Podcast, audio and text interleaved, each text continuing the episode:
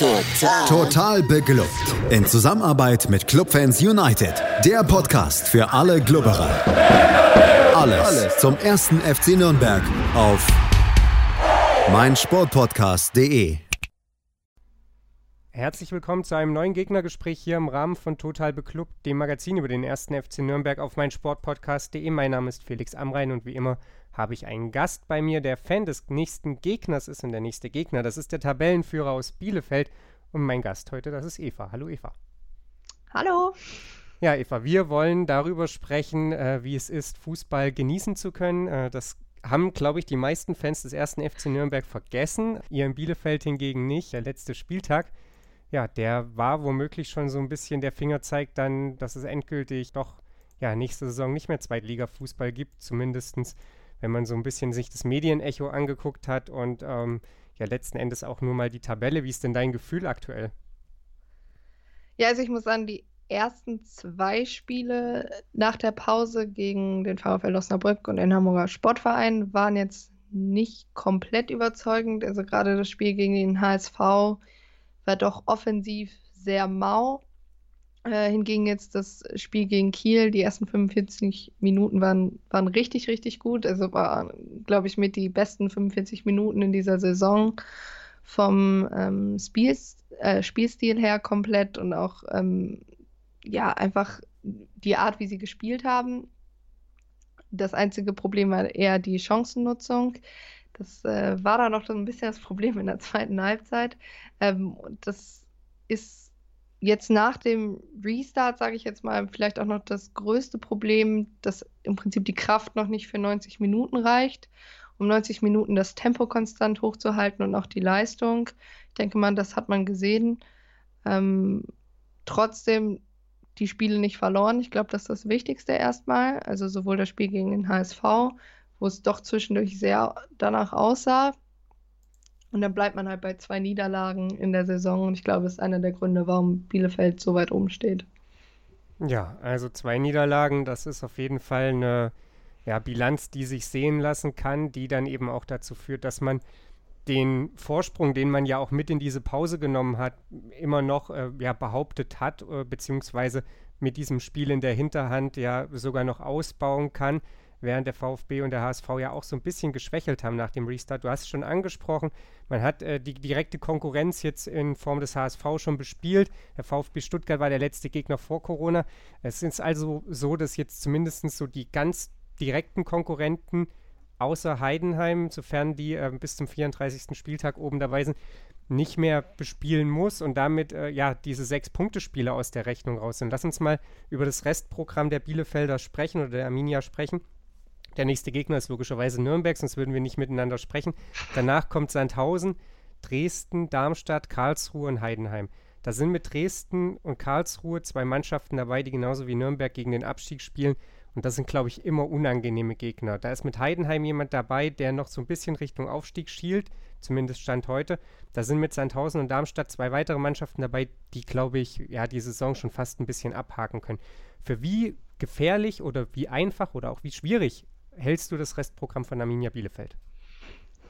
Puh, äh, gute Frage. Das Problem ist ein bisschen, dass Arminia sich auch gerade vor der Pause auch bei den vermeintlich leichteren Gegnern schwer getan hat. Ähm, man hat nur knapp gegen Wien Wiesbaden gewonnen, auch sehr knapp nur gegen Hannover 96 gewonnen. Es waren beides mal knappe 1-0-Siege.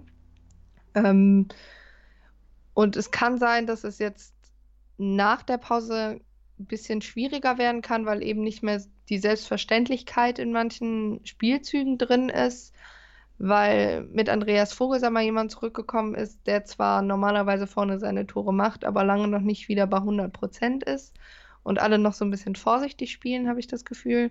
Ähm, ja, und das Problem ist, glaube ich, ein bisschen, dass man dann auch vier Spiele in knapp neun oder zehn Tagen hat, ich weiß es nicht genau die auch es sich, also alle nicht wirklich einfach sind. Sandhausen ist immer ekelig, dann Dresden zu Hause, also in Bielefeld logischerweise, ähm, kann auch nochmal richtig schwer werden, weil Dresden dann, glaube ich, schon nochmal eine Nummer mehr wieder im Spielbetrieb drin ist als vorher. Zwar noch, natürlich immer noch knappe drei Wochen, glaube ich, hinterherhängt. Ähm, aber um, für die es natürlich auch immer noch um echt, echt viel geht gegen den Abstieg. Ja, Darmstadt hat man gesehen, dass die auch gerne nochmal die, die größeren oder die Vereine über ihn ärgern kann. Also komplett abgeschrieben würde ich noch nicht sagen für die die Saison. Also zumindest irgendwie Platz drei oder vier ist vielleicht bei denen sogar noch drin. Dieser Liga weiß man ehrlich gesagt auch nie.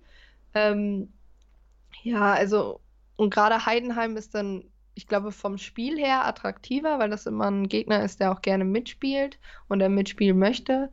Von daher würde ich jetzt tatsächlich auch, wenn das immer nach Klischee klingt, aber nicht sagen, dass irgendeiner der Gegner jetzt wirklich einfacher zu spielen ist als der andere, weil man noch echt schlecht sagen kann, ähm, was die in der Hinterhand haben.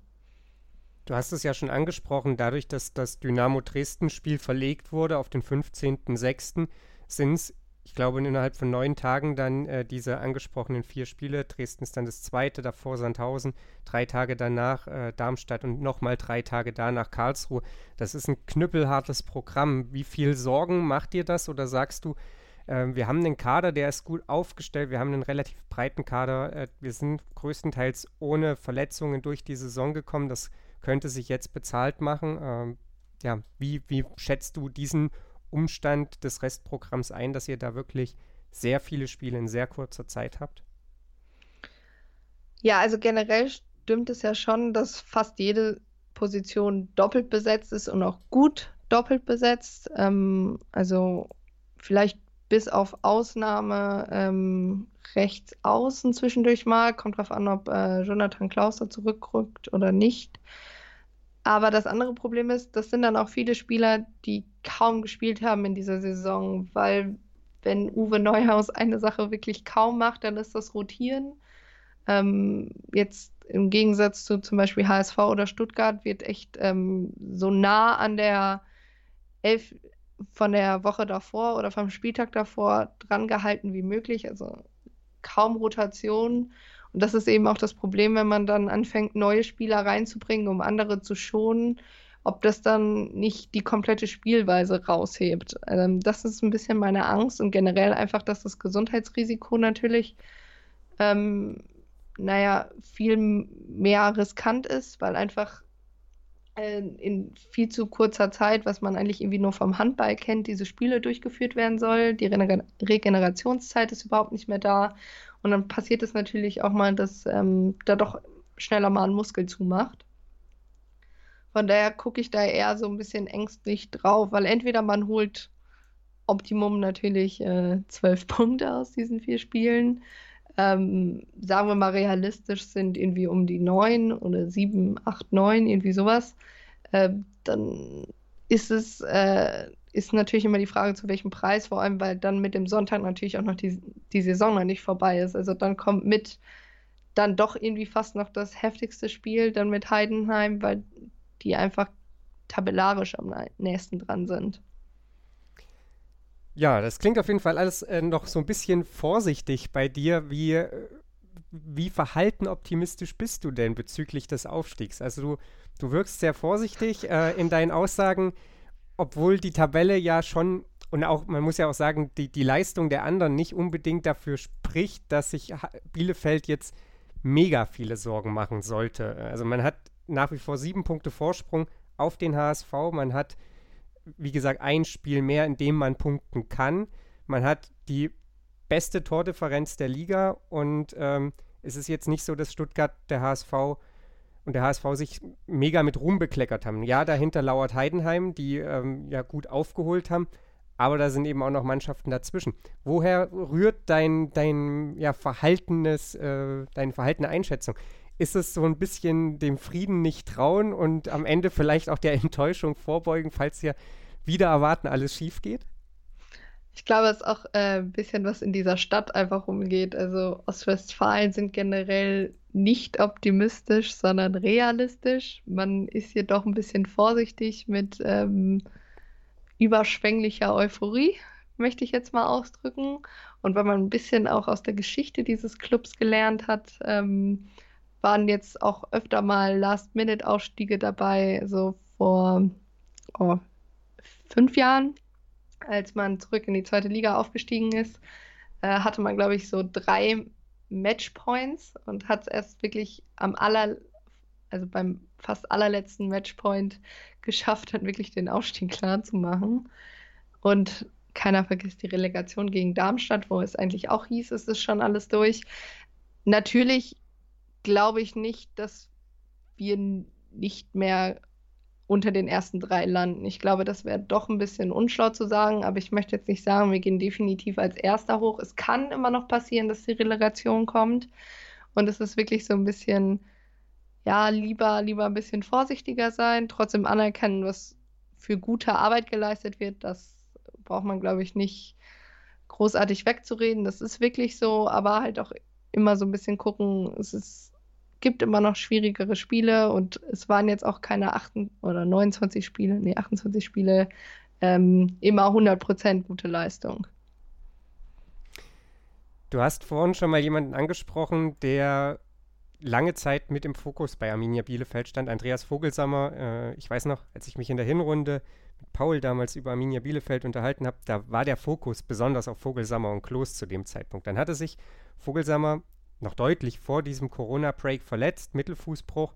Und ähm, Rückkehr war damals, glaube ich, so auf Mitte Mai terminiert, wo ja die Saison quasi vorbei gewesen wäre. Äh, jetzt kam da die Pause. Er ist mittlerweile wieder dabei, ist dreimal eingewechselt worden, wenn ich das richtig mitbekommen habe. Du hast aber auch gesagt, er ist jetzt noch nicht wieder ganz bei 100 Prozent. Wie groß ist trotzdem äh, das Pfund quasi Andreas Vogelsammer, dass Arminia Bielefeld da womöglich im Schlusssport hat, dass man da einfach so jemanden nochmal reinwerfen kann und sei es eben für die letzten 10, 15 Minuten. Ja, also ich glaube, was bei Vogelsammer mir direkt auffällt, erstmal bringt er einfach unfassbar viel Kraft mit. Also was ihm momentan noch ein bisschen fehlt, ist das spielerische am Ball direkt. Also da gehen der verliert zwischendurch schneller mal einen Ball als vor seiner Verletzung, was natürlich komplett normal ist, irgendwie ein bisschen Regeneration muss man ihm das schon geben, damit er wieder bei 100 Prozent ist. Aber ich glaube, es ist einfach für die Mannschaft ein gutes Zeichen, dass er wieder da ist, aber dass man ohne ihn trotzdem auch gewinnen konnte. Und ähm, dass es notfalls auch immer noch andere Leute gibt, die es schaffen, auch ein Sven Chiplock, ähm, die notfalls auch mal reinkommen können. Und Andreas Vogelsammer ist auch jemand, der nicht einfach zufriedenstellend ist. Also der jetzt beide Male gesagt hat, beziehungsweise ja auf jeden Fall die Male, wo er gegen den HSV und gegen Osnabrück eingewechselt wurde, war überhaupt nicht zufrieden mit seiner eigenen Leistung. Also er versucht auch selber, sich da mal reinzubringen und pusht damit, glaube ich, auch die ganze Mannschaft. Also der ist immer einer, der die ähm, schnell über die linke Seite kommen kann und gute Flanken auch setzen kann. Und ich denke, das ist schon ein großer Motor, aber generell ist es trotzdem so, dass die komplette Mannschaft auch einfach das ausmacht, ähm, wo Bielefeld gerade steht.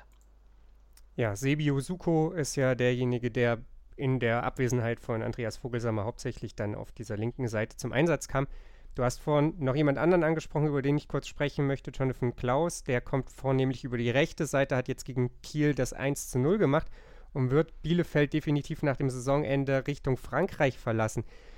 Ist das eine Angst, die hinsichtlich des restlichen Kaders auch irgendwie da ist, dass die Mannschaft trotz Aufstieg vielleicht auch ein bisschen auseinanderfällt?